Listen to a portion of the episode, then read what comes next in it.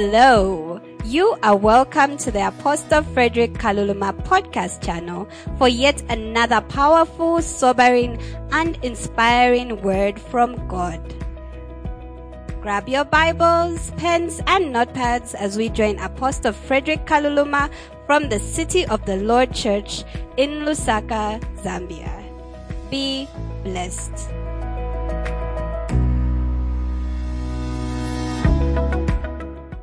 Matthew chapter number 4.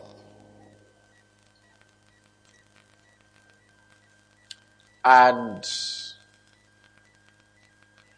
we'll be reading something very interesting. One of the very first things that Jesus said. We'll be reading from verse 17. So, Matthew chapter number 4 and verse 17.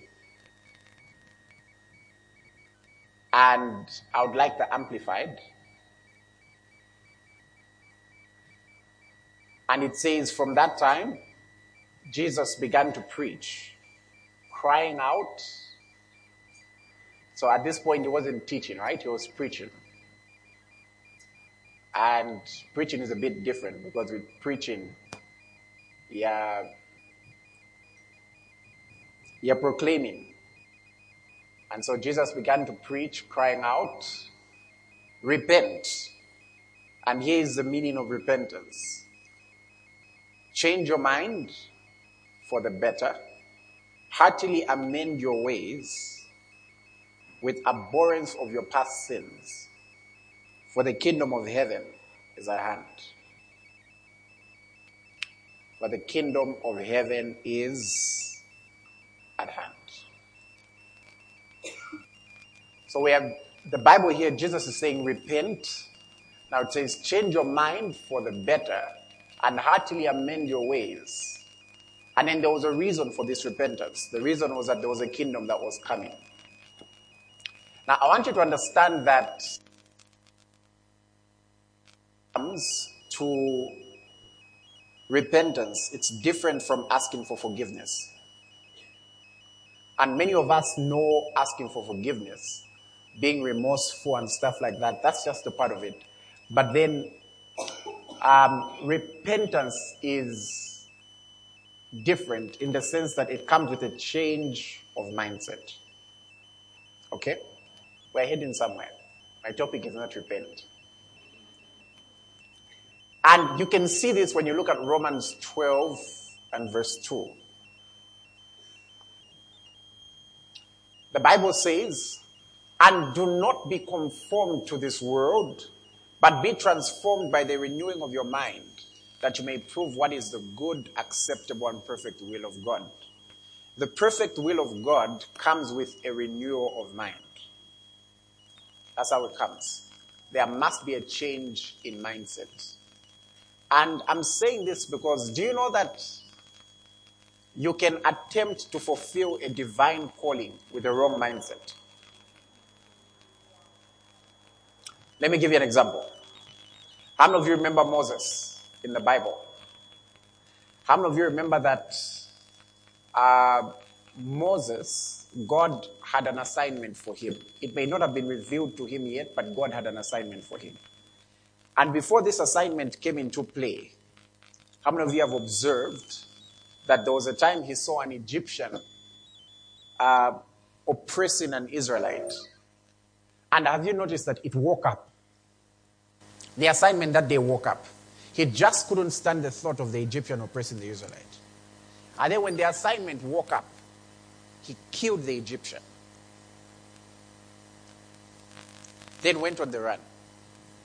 Went on the run and seems the guy loved being a hero. So he rescued a certain lady who was a shepherdess from being intimidated which is generally what I think men should do if you see any lady being intimidated.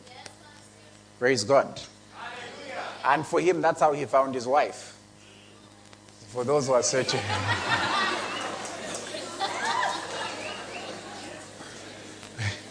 so if you're searching for a wife, I've told you what to do. So, anyways, so he found his wife and he began to, he became a shepherd. He took over a job. Got fired. And when he started doing her job, one time he has an encounter with God. And God sent him to the exact place he was running away from to do the exact thing he was from doing, except this time the divine way. And this time he didn't just do away with one, he killed an entire army. What am I trying to say? There's a renewal of mind that needs to take place where we align ourselves to God. And when that happens, purpose will be manifested. Praise God. Today we are talking about, we're still talking about the kingdom, but I want us to emphasize an aspect of the kingdom that we must know. Jesus introduces us to the kingdom. I was okay. Jesus introduces us to the kingdom not as subjects, not as citizens. That's not the primary introduction into the kingdom. The first introduction that we get into the kingdom is as children. And I can assure you, that's a revelation that everybody needs. Understanding the aspect of being a child of God. We may all say it, we may all sing about it, but I can tell you, it, it has to dawn on you. It has to become a reality. It has to dawn on you. And as we continue today, you'll be able to see. Praise God. So let's look at today's passage of scripture as we try and understand the aspect of the kingdom and being children. And we're going to look at Luke chapter number 15. Luke 15. It's one of the parables that Jesus tells. Uh, in this portion of scripture, are we there in Luke 15? I think Luke, Luke 15 is when, you know, the tax collectors and all those began to draw near to Jesus. And when that happened, Jesus the lost sheep, the lost coin. But the one that I think is most intriguing is the parable of the lost son. I'm saying this because it's one thing to lose a sheep, it's another thing to lose a coin, it's another thing to lose a son. And so Jesus begins to identify humanity with this portion of scripture. And I want us to see quite a few key things from it. So, can we begin by just reading through? Let's start from verse 11. Then I'll tell you a few keys from each. So, a certain man had two sons. Uh-huh. And the younger of them said to his father, Father, give me the portion of the goods that falls to me. So he divided them to his livelihood. Now, uh, if, if, if you're not aware of how it used to work in these days, when a father had a portion of land, if he had two children, he would divide it into three. Then the older one will get a double portion. That's why the whole, that's why Elisha asked for a double portion. In short, he was saying he wanted the firstborn right. Then the other one will get a portion. So definitely a son knew that they had a portion in their father's business. That's the way it was. And it's a scriptural thing, something we need to learn to do.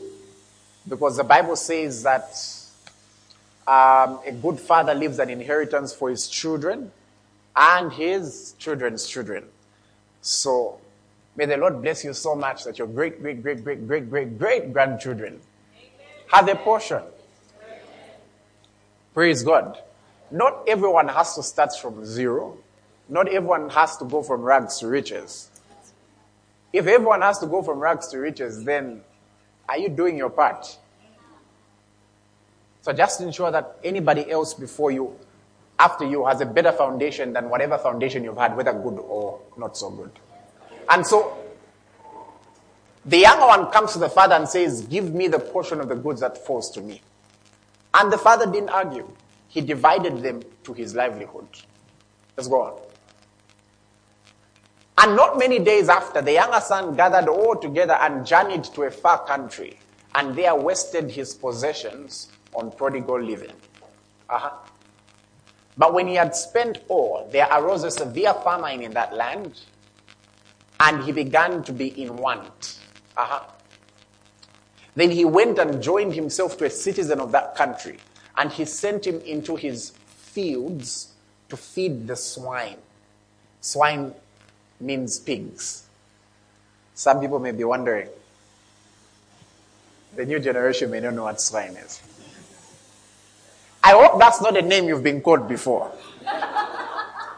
when being shouted at. If so,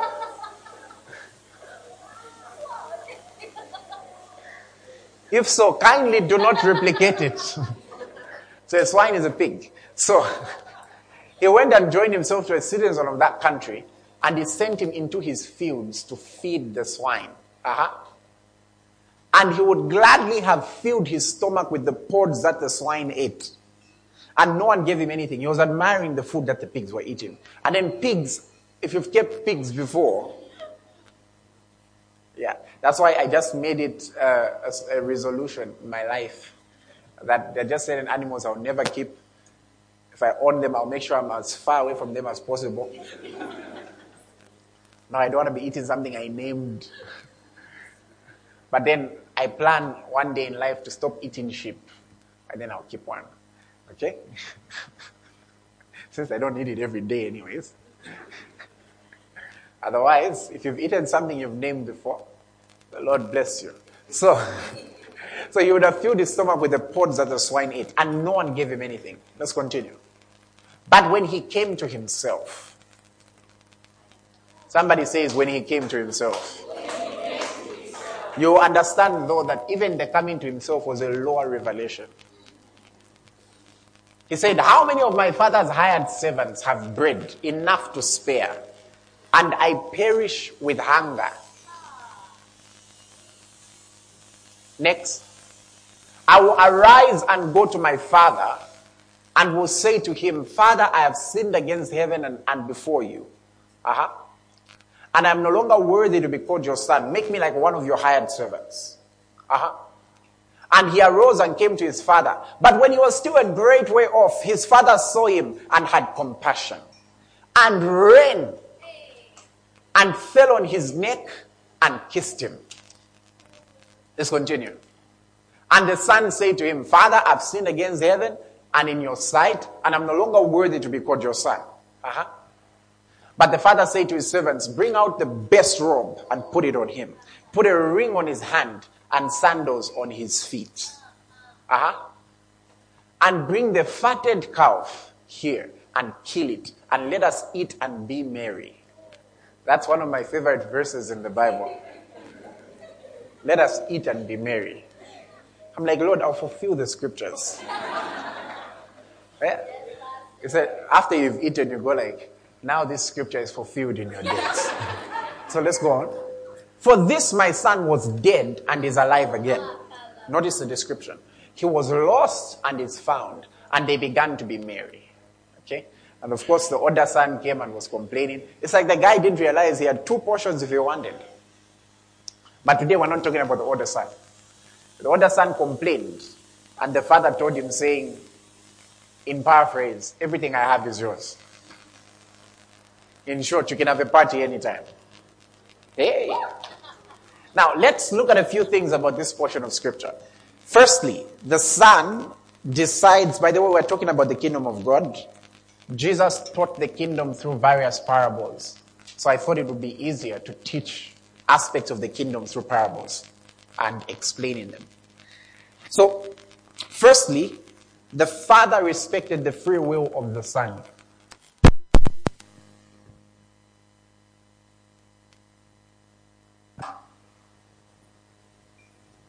I'm off. Okay, I'm on again. I hope all mics are off. And they should have been here. I don't know how they're all transported that time. So when I take a walk this side, one of you should just pretend I'm not seeing you and just go put them. I'll pretend I've not seen you. I'll be looking this side. So, concerning So, concerning the father, you observe that the first gift that he gave his son was free will. The son could actually make a decision not to be with him. And you observe that that's something that God gave to man from the onset free will. Salvation will never be forced on anyone. Salvation will never be choked on anyone. Trust me, if I could, if I could force this thing on certain people, I would. Like, if we could do like an operation, like at night, just appear, open up their brain, remove garbage and put the right stuff, I would. No, trust me, I would. But this thing will never be forced on anyone. The Father actually gave the Son the gift of free will. Somebody say, We all have free will. And the moment he journeyed afar off, he was at that point not a son. He was at that point dead, according to the description of the Father. And you notice that that shows the journey of humanity. Adam was a son of God and then journeyed on into the flesh and passed it on to his generations. And so the first thing the Father gave was free will. And that is why no one will ever be forced into the kingdom of God. Listen, you may have a prayerful mother, a prayerful father. What their prayers will do is that they'll create a platform for encounter for you. But you may have a prayerful husband, a prayerful wife, a prayerful child. Your salvation is personal. It's you who have to make a decision. I hope you're hearing me. Because there are some people here who maybe have not made that decision right now. Haven't you read when the Bible talks about rapture? It says two will be working in a mill. One will go, the other one will remain. Now that one may sound okay, but let me tell you the scary one. It says two will be lying on the bed. That shows you it's husband and wife, because if you've got no husband and wife, none of them would have gone. It says two will be lying down on the bed. One will go, the other one will remain. Hey! hey! You don't want that. No. We're holding on to the shower. Ah, Ten Bamosi. We vowed. Awe. You know, the vow has ended now.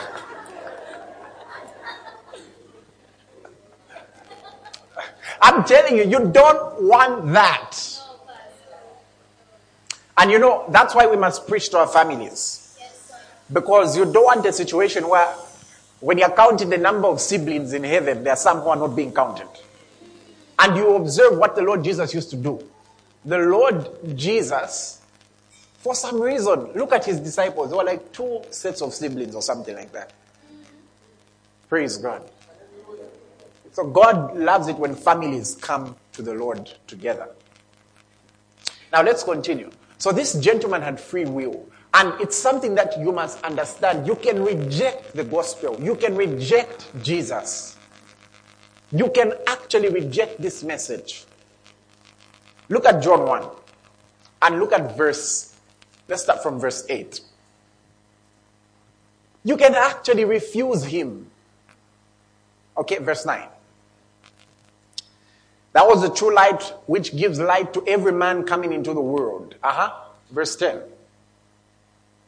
He was in the world, and the world was made through him, and the world did not know him. Uh-huh. He came to his own, and his own did not receive him. You can refuse to receive him. You can hear all these messages, and when it's time for the altar call, you even hate that moment because your heart starts doing to do, to do. And then deep inside, you know it's you. But then you're like, no, it's not me. No, I'm okay. No, I'll be fine. No, I'll just go edit one or two things. I'll be fine. I'll be fine. Then I'll be here saying, I'm waiting for you. And you can actually choose to reject Jesus. You can choose to reject this message. Praise God. We can also see this from John 3. I want you to see, we, we, we read verse 16 a lot, right? Now let's look up to 18. Verse 16 says, For God saw that he gave his only, that whosoever believes in him shall not perish but have everlasting life. Next verse. For God did not send his Son into the world to condemn the world, but that the world through him might be saved. However, he who believes in him is not condemned, but he who does not believe is condemned already, because he has not believed in the name of the only begotten Son of God. Uh-huh. And this is the condemnation that the light has come into the world, and men loved darkness rather than light because their deeds were evil. So there are people who've just decided, you know what? I love darkness.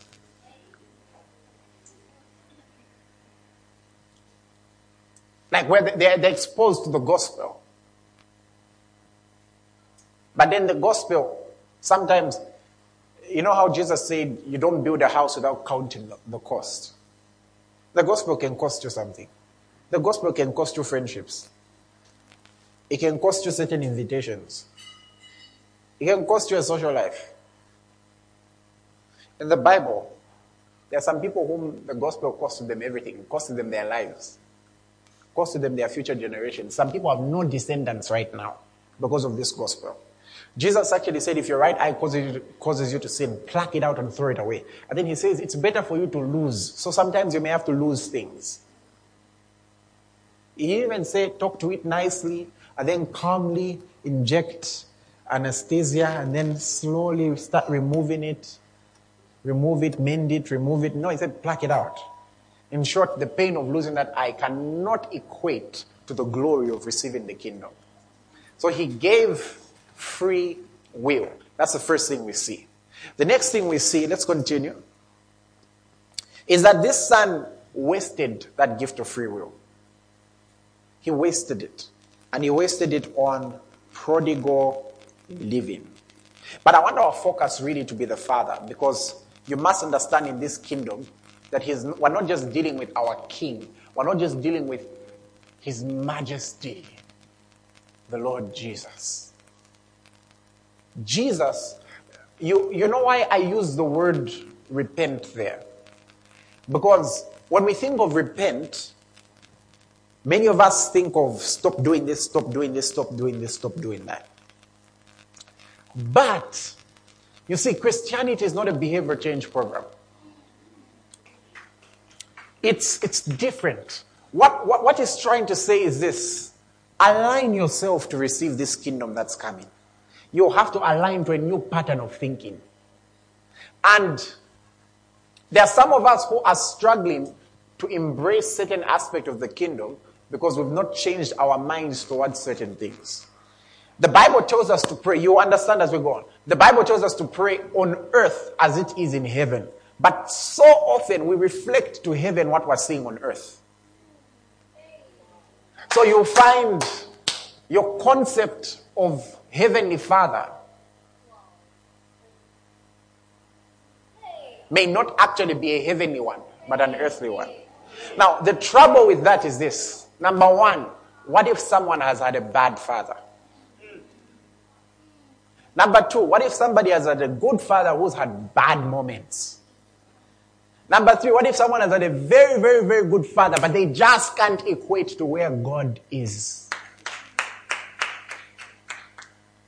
I mean, what happens if somebody is in this place and they've, maybe they've seen somebody as, as important to them as their father, hurting the very people they love? They may be a struggle if they're not deliberate about it with embracing God the Father. That's why you find that sometimes in Africa, we seem to easily understand the fear of the Lord. Listen to African preachers. No, just listen to, hey, God. There's a way they talk about Him. As in, if you want to get scared. I'm telling you, sometimes because you, sometimes you find, as a preacher, your idea of a father is that gentleman with a sjambok who you, oh, some people don't know what a sjambok is. A whip. Yeah, a hose pipe. a hose pipe with a cooking stick. Yeah, so that, that gentleman with a cooking stick or a hose pipe who when he walks in the house, you all scamper. Like, arise, dad, and let your children scatter. Like, Everyone scatters to their room. And you can't just go address him. You have to use your mother always. And even when you're greeting each other, it's. We know that. School would shut. Now, if that's all you've been exposed to, you find when we are singing Mighty Warrior, that's your jam. you will be like, hey, Mighty Warrior. and worse off when you see, that's where now even, haven't you guys noticed it? Blessed, strong in battle. Praise God. Then the struggle sometimes. when you say, okay, now just love the Lord Jesus. you have no idea what to say. Because you find someone has no idea how to relate with God the Father. By the way, if you see me using the Lord Jesus, the Holy Spirit, the Father, the Bible tells us they are one. But my emphasis today is on the Father. But then you'll find somebody has no idea how to relate with the Father in a very, like, you know, like, you know what I'm talking about. You do know what I'm talking about. So you find someone can easily ask for provision, but then for them to go before God and say, God, my heart is feeling like this and like this, comfort me. You're thinking, I'm wasting God's time right now. Fathers don't comfort, they provide. But is that really the perspective of the Heavenly Father? And then, like I said, others have had good fathers, but they just can never equate to where God the Father is. So they're, they're, they, they should be seen as a stepping stone to a higher level. And then others haven't even had access to a father at all. And that stuff can damage your mindset. That's why, what does he say? Repent, meaning adjust. You can actually adjust mentally. So don't look at God from the viewpoint of earth to heaven. Look at him from the viewpoint of heaven to earth. Otherwise, when we tell you to prepare, you'll be saying, Father, I love you. I love you so much. And then the angel carrying like the incense from the earth doesn't know which box to put it in, like warfare box, the intimacy box, because it's so fiery. Every now and then, lift your hand and say, oh, yeah, yeah, yeah. Even slang your voice a bit. Oh, yeah, yeah, yeah.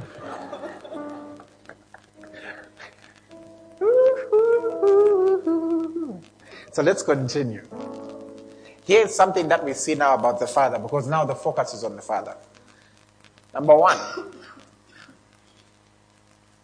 the Father never stopped waiting. He never stopped waiting. So I've, I've got a feeling. Because the Bible didn't tell us an angel spoke to him and said, go check. Or the Holy Spirit spoke to him and said, go check. So I've got a feeling every now and then, maybe every day, maybe he even changed his sitting position. Because the father in those days was not supposed to be sitting there. He was supposed to be in the house, enthroned. But he never stopped going on top just to peep and say, maybe, maybe today, I see somebody who looks alike with him, then he's not the one. And we are not even told how long it was. The father never stopped waiting. How many of you can tell that for years God has ambushed you? He's always looked for an opportunity. Never stopped waiting. Every now and then, like a dream, some stranger in the road will stop you. You'll come to church like this, and then I'll say something. Never stopped searching. And you know one thing I've realized about God the Father? His pursuit of us doesn't end when we become born again. I don't know if you're getting my point. Even after we are saved, there is a way He still draws us. There is a way He still watches over us. There's a way He still wants us to, to get closer, just to, to, be, to have a greater relationship. Now let's continue. The Son comes to Himself. And when He came to Himself, He analyzed the situation from a personal view. And his analysis was that if his father was merciful enough, the father will at least allow him to be a servant. So he's on his way back and he's made up his mind. He knows he's not worth the father. He's not even worth being his son. He's believing if he can just be his servant, if he can just be like the angels. And then The son is on his way back, and the father sees him from a distance. And the man ran. Ran after the son. And I think the son was probably dirty. He was from chilling with pigs.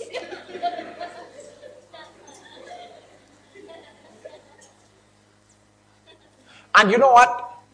Somebody may be listening to me right now and, and you think, hey, Pastor, would like some of these things you talk about, but you don't know where we've been. You don't know where we've chilled. Matter of fact, this weekend alone, I think is a little too much. And somebody may be thinking, maybe I need to sort myself out first. Others, it's not even that you didn't know. You may be like this son, you even knew the way. I went off. But yet, the father didn't wait for him to like clean himself up. Imagine a mother saying, no, no, no, uh, like a diaper right now. it's too smelly. So he doesn't wait while the son is in the filth, runs after him and doesn't pour a bucket of water. In, instead, he hugs him. Know, it's that hug. Have you ever seen those hugs? I, I, I think I saw it once or twice in my life. Like some ladies I know who hadn't seen each other in a while. And then one was that side and the other one was that side. And they shouted for each other. Before I knew, they were on the floor. So, anyways. I won't mention who. One of them is in this church, so I will not mention any names. They know themselves. I was just amazed that day. Whereas us guys, when we meet each other, and we haven't seen each other for years, we might actually meet each other by giving each other a half compliment. Like, ah, so sometimes you look handsome. and move on with our lives, eh? or you just do this. Or you just continue like you haven't spoken in a while. Just continue. Just pick up from the last conversation. Now, the father runs after the son. I really want us to get a picture of this. And runs after him, embraces him in that mess and that's how that we must understand that aspect of God. You know, if we understand the holiness of God without understanding the compassion of God, we'll avoid him. We'll avoid him. And here's something I must tell you. When, when you hear Okay, I'll tell it to you like this. I was, I was actually, I've been dealing with, um, like, I'm, I'm really loving the virtual church because I'm getting to like start from scratch with a lot of new believers. So I remember I was dealing with one of them and just teaching a few things, teaching a few things, teaching a few things. And you know, when you, sometimes when you teach, these things come back to you as convictions. Do you know that there are times people think it's the conviction of the Holy Spirit when it's not? Let me explain. And we're still going further. If someone is in a position of thinking, like, perhaps they're reflecting on something that happened before or something they've done, the moment that reflection leads them to a place of saying, you know what, I'm not worthy to be before God or anything, so I'll just give him his space and try to work out a few things. That's most likely the flesh. That's most likely the condemnation of the heart. Because the heart can condemn you. If it gets worse than that, it's the, it's the devil. When it's the Holy Spirit, it always draws you closer. The conviction will always draw you closer. The Holy Spirit doesn't convict for you to remain. It doesn't convict for you to, to be downcasted and for you to feel low. The Holy Spirit convicts to draw you closer. That's just the way he works. And the way he convicts a non believer and the way he convicts a believer are different. For believers, he convicts them of their righteousness. It's, you're too good for this. That's why when Paul writes to the church, he says, Don't you know your body is a temple? In short, he's saying you're of a way higher standard, you're reducing it. That's the way the Spirit of God convicts. So let's continue. So we see that the Father, and be giving us a scripture just for the sake of context. Uh, Luke 15. And I hope you're remembering. So the son has told himself he's going back as a servant. But then, how did the father receive him? The father runs after him, hugs him, and kisses that filthy neck or something like that. And it was filthy. We don't know, we don't know the last time the guy had taken a bath. And the father kissed him. Imagine that. And so that's the kind of father we're dealing with. He's an embracing father. He's the one who can run after us. Somebody say glory to God. And then the next thing we see is that the father begins to do a few things with the son, and all these are symbolic. Number one, he gave him a new robe. Now, there is a very high chance that this young man was dressed in rags. Because if you study the culture of that day, the kind of job he was doing, he was probably dressed in rags. And when a person is dressed in rags, one of the things that they lose is dignity. They lose that sense of self worth. And then the father gives him a robe. Now, let me show you what that robe symbolized. Isaiah 64, verse 6. Isaiah 64, verse 6.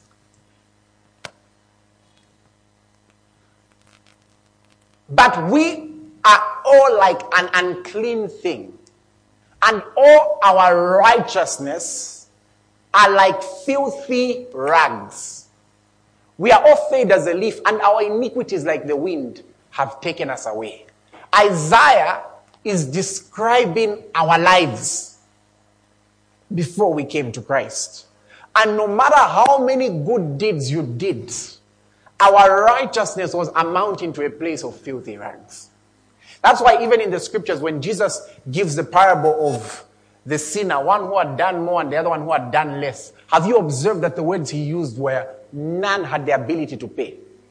Even if both were owing, no one had the ability to pay. And I want us to understand this. Our righteousness was like filthy rags. So what does the Father do? He takes off the rags and gives us a robe. And what does that robe symbolize? Righteousness.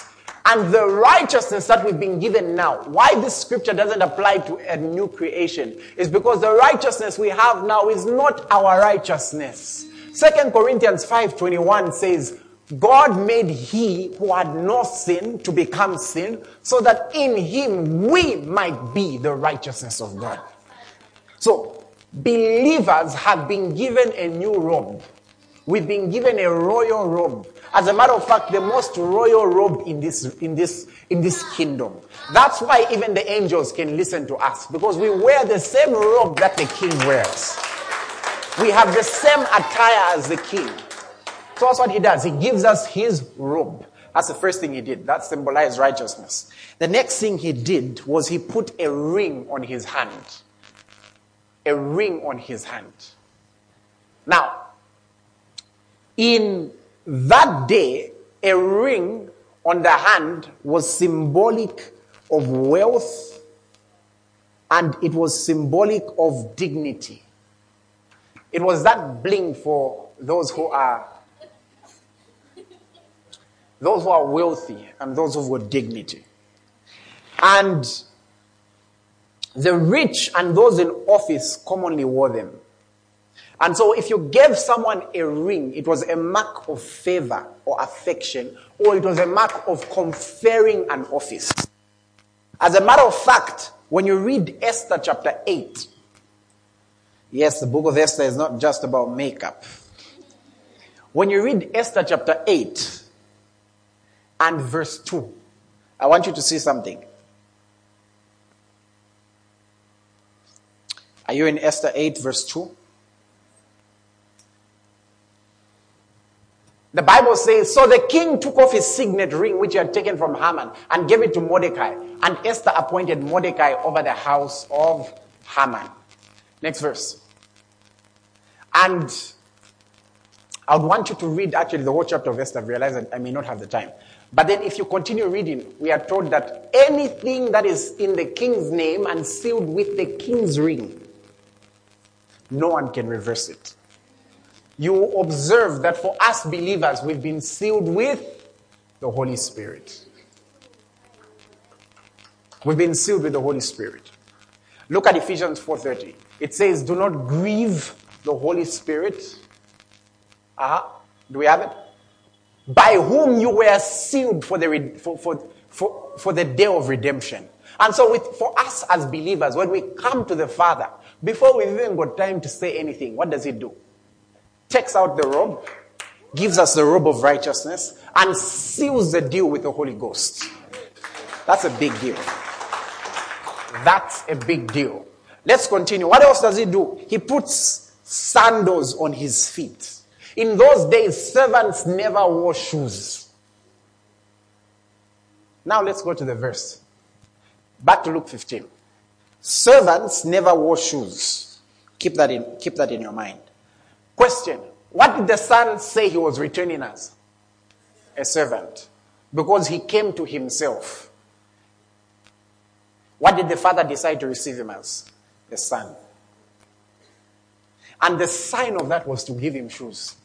To say, look, no, no, no, no, no. Because the guy says, I'm not worthy to be your son. Let me just be like one of the servants. And the father doesn't even respond to that. Rags out, robe in. The seal of the ring. And then does what? Gives him shoes. Meaning, he's now a son. That's how we've entered the kingdom of God. We've not entered the kingdom of God as people who are trying to fight for sonship or people who are trying to become sons. We've entered the kingdom of God as children. And I can tell you something. That's something to be proud of. Next, he killed the fatted calf. What does that mean? We should be eating a lot. Okay. but if I was to be very spiritual, I'd say since the Bible says man shall not live by bread alone, but you have to add chicken and no, since the Bible says man shall not live by bread alone, but by every word. So if I was to be very spiritual, I'd say probably that's symbolic of the fact that now we've got access to the richness of the word of God. But even as we are having access to the richness of the Word of God, let's not forget that the Bible says that after you have eaten and are satisfied, then you shall bless the name of the Lord. Praise God. Now, why is it important for us to understand that? Because you must learn, ladies and gentlemen, that in this kingdom we've entered as sons, we've entered as children of God. And that's not something to take lightly. A few verses, John 1. Remember, we, read about those who've rejected him, right? Let's look at verse 9. 10 again. Verse 10. Aha. Uh-huh. And I, I want us to be a bit quick, please. In the beginning, hey, verse 10. He was in the world, and though the world was made through him, the world did not know him. Verse 11. He came to his own, and his own did not receive him. 12. But as many as received him. Don't take these verses lightly. What did he do with them? He gave them the right to become children of God. To those who believe in his name. How many of you have ever walked into, like maybe you go to this shopping mall or something like that, and who knows, maybe that day you don't have that much money. And then you find this kid with a parent, and they get like this doll. Those things are expensive. And they've gotten this expensive dolly, which is worth 1,600 kwacha. How many of you think you've got the right to tell the parent, you are spending too much on the child? Listen, why should you spend one six on the child when I don't have money for a necessity? Rather, spend a hundred kwacha on the child and give me the one five because I no because I need it. I need it more than the child needs that toy. The child will break that toy by the time you reach home. Do you know why you can't say that? Because you don't have the right. And then you know why the child can ask for that toy? Because they've got the right. So the Bible tells us, hey, as many as received him, to them he gave the right. That, that, that's where righteousness comes in. It's the, it's the right. We've got the right to become children of God. And then look at how our birth is described in the next verse. It says, who were born not of blood nor of the will of flesh. In short, this is a different birth from the one that you're born from your mother and father. But these are born of God. In short, if you are to check their DNA, it's God's DNA. Do we think about these things? It's God's DNA.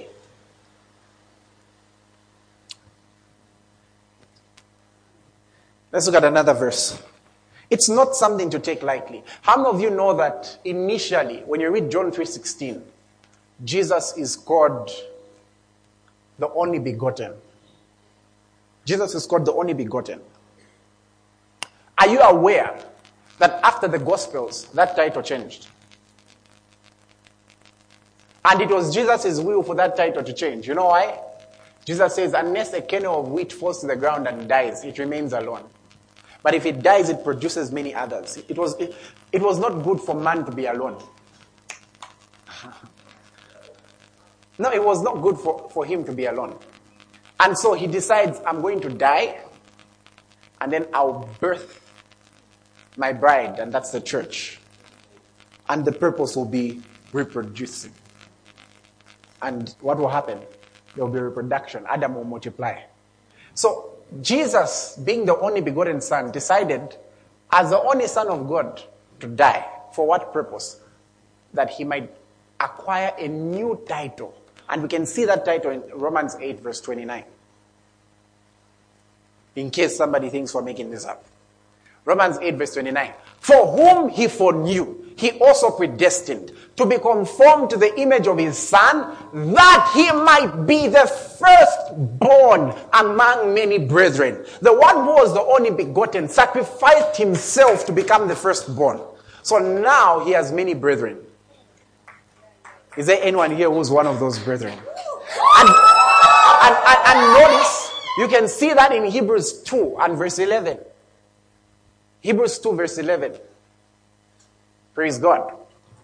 And it says, For both he who sanctifies, that means to make holy, and those who are being sanctified, that's us, are all one. For which reason he is not ashamed to call them brethren. God is not ashamed of you.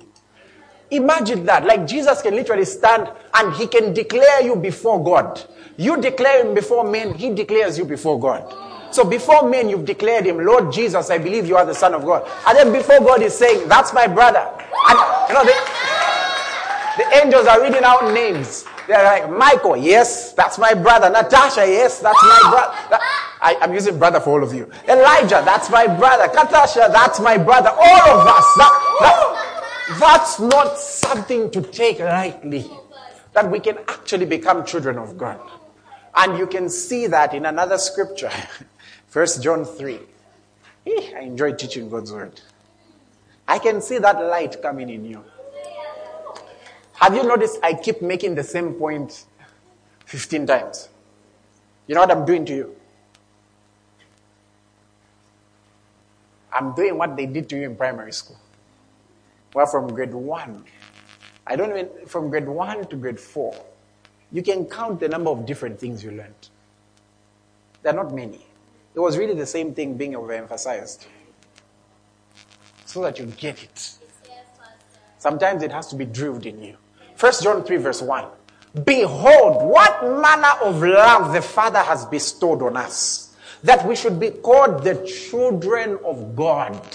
Therefore, the world does not know us because it did not know him. So, what manner of love is this? What kind of love is this? That you can come, die for those who are crucifying you, and afterwards call them brother and sister. What manner of love is that?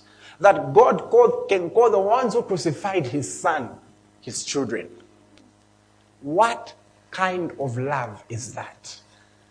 And if you are to approach matters of the kingdom from that perspective as your foundation, there's a way you approach it. There are certain prayers you won't pray. No, no, no, no. If you're in this place and you've been believing God for a miracle in your health, you're not going to go and say, God, if it is your will. What do you mean if it is your will? He even compared himself to evil people. He said, If you who, know, who, are evil know how to give good gifts to your children, how much more? Imagine he asked them a question. He says, Are, are you going to give your children a scorpion if they ask for bread? That would be a funny joke, but no. You're not going to do that. It will scare the life out of them. And that scorpion might bite them. But a fake one would be hilarious. Can get you a lot of views on YouTube. And then if the views reach a million, you make some money. And then you buy back their affection. Okay, that's a joke. Don't worry, I'm not planning to do that. But what am I trying to say? Jesus wanted us to know God as Father. He desired for that so much. And if you did some research, you'd realize that all throughout the generations, they couldn't even call God by the name Yahweh. As a matter of fact, right now, if somebody is a proper Jewish person, they don't use that name. And then they ask him, teach us how to pray. And he decides to share his relationship. He didn't want to keep it to himself. He didn't say, when you, when you pray, say this, Jesus is Father. No, no, no. He says, oh, you, you, I'm inviting you into this thing. I'm not ashamed of you. So from now on, when you pray, lift up your hands and say, Our Father. And the Holy Spirit, whom has been sent, wants you to have a relationship with God as Father. You can see that in Romans 8. Look at Romans 8. And take a look at verse 14. For as many as are led by the Spirit of God, these are the sons of God. Next verse. For you did not receive the spirit of bondage again to fear. I need to do an entire topic on this. So listen, if perhaps your picture or your life of a father has been a scary person, that's not the spirit you've received. You've not received the spirit of bondage again to fear. To fear, what is it? What is God thinking of me now? What is this, this, this, this, this? No. But you've received the spirit of adoption, by whom we cry out, what? Abba, Father. And Abba, we may not understand it here because we don't use that word. We just use it in songs and when we want to sound spiritual. I don't know if you're getting my point. Why are you guys not laughing as though you don't know what I'm talking about? About when we want to sound spiritual. When I was in Sunday school, there was a time they made us line up to pray, like each one to say a prayer point. So that day I was thinking, how can I look like the most spiritual person here? I used to be very competitive when I was younger.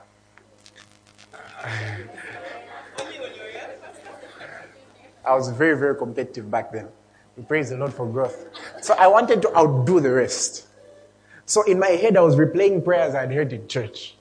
So I was thinking, should I go for the Oh Father? Like there was a person in church who used to pray, Oh Father, Oh Father. Should I go for the one for my dad? My dad used to pray, Holy, Holy, Holy. I'm not joking. Or should I go for the killer one? Abba Father, we pray.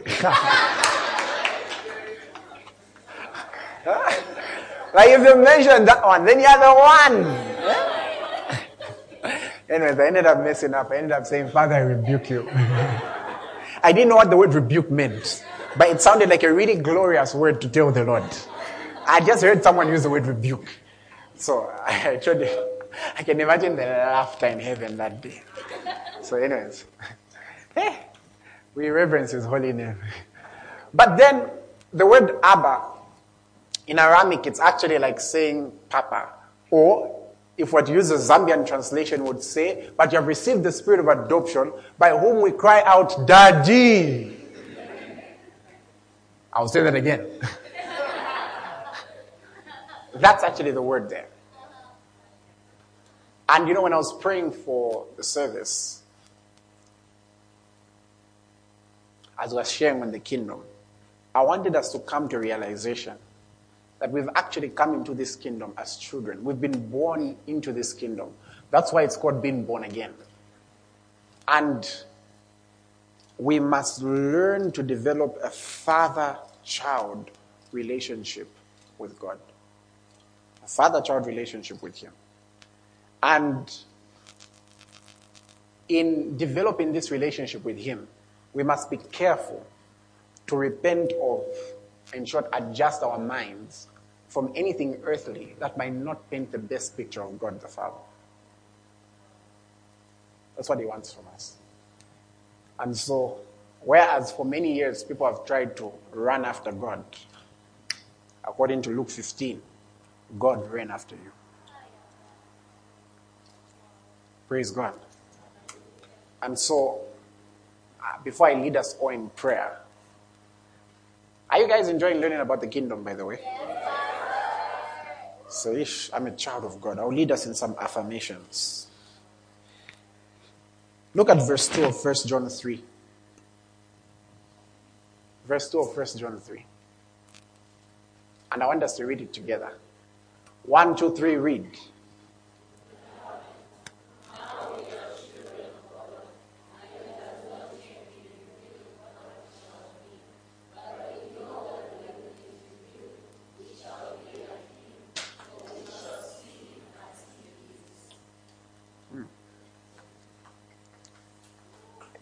In short, this is the starter pack.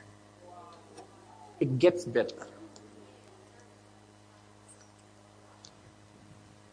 The, I don't want to call it a feeling, it's beyond that.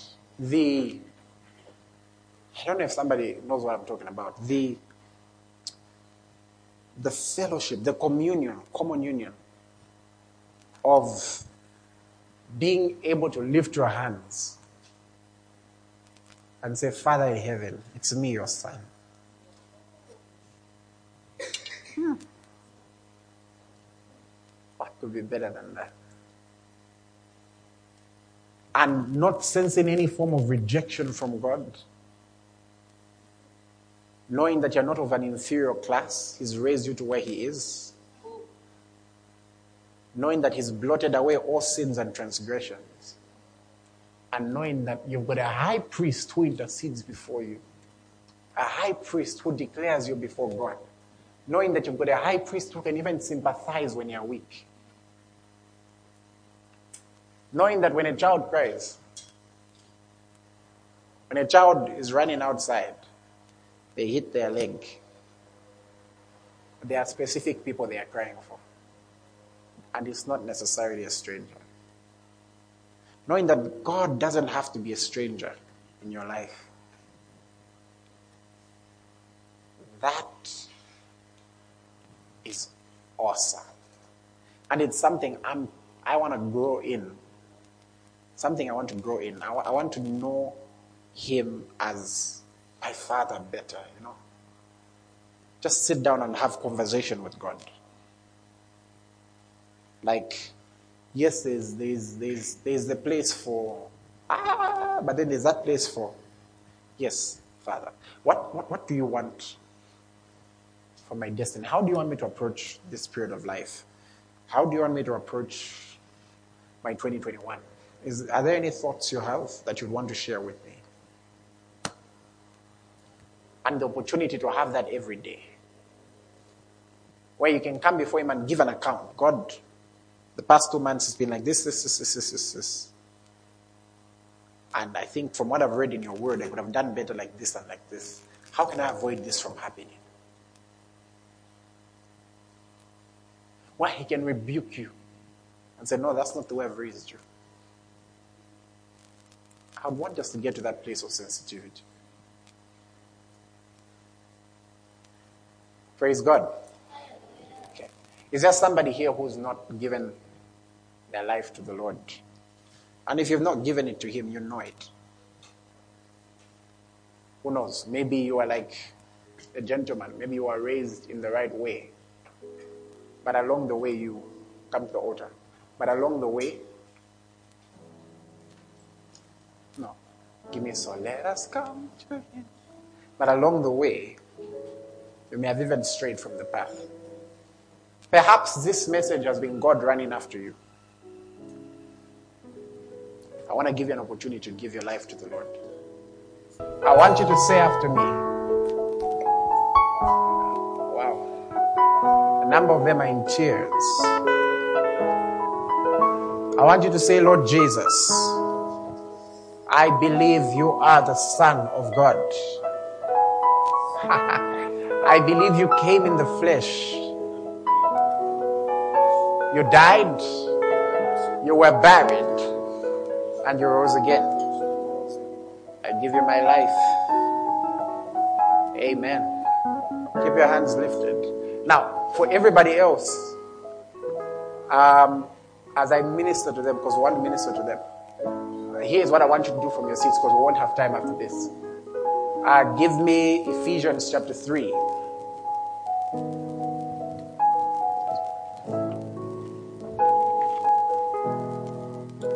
And give me verse 16.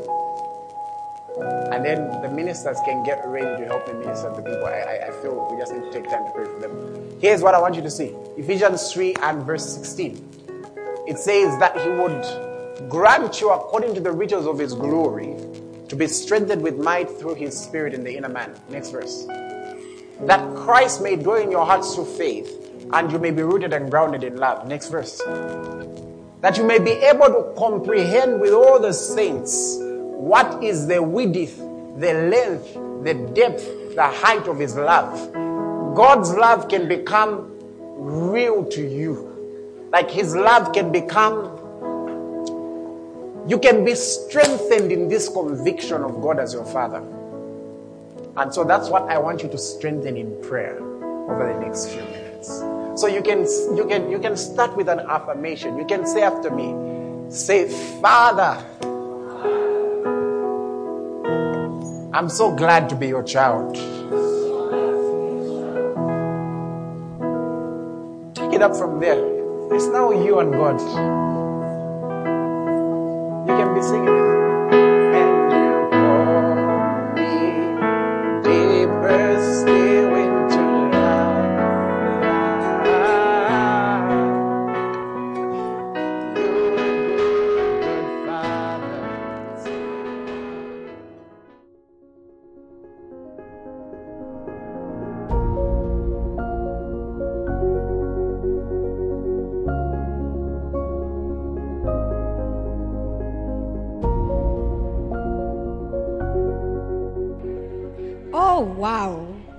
a service. I have been so blessed, and I know you have been too. May the grace of our Lord Jesus Christ, the love of God, and the communion of the Holy Spirit be with you. You can reach the City of the Lord Church on 0 777 If you're unable to call, you can email us on the City of the Lord Zambia at gmail.com or reach us on Facebook at the City of the Lord Church. Stay blessed.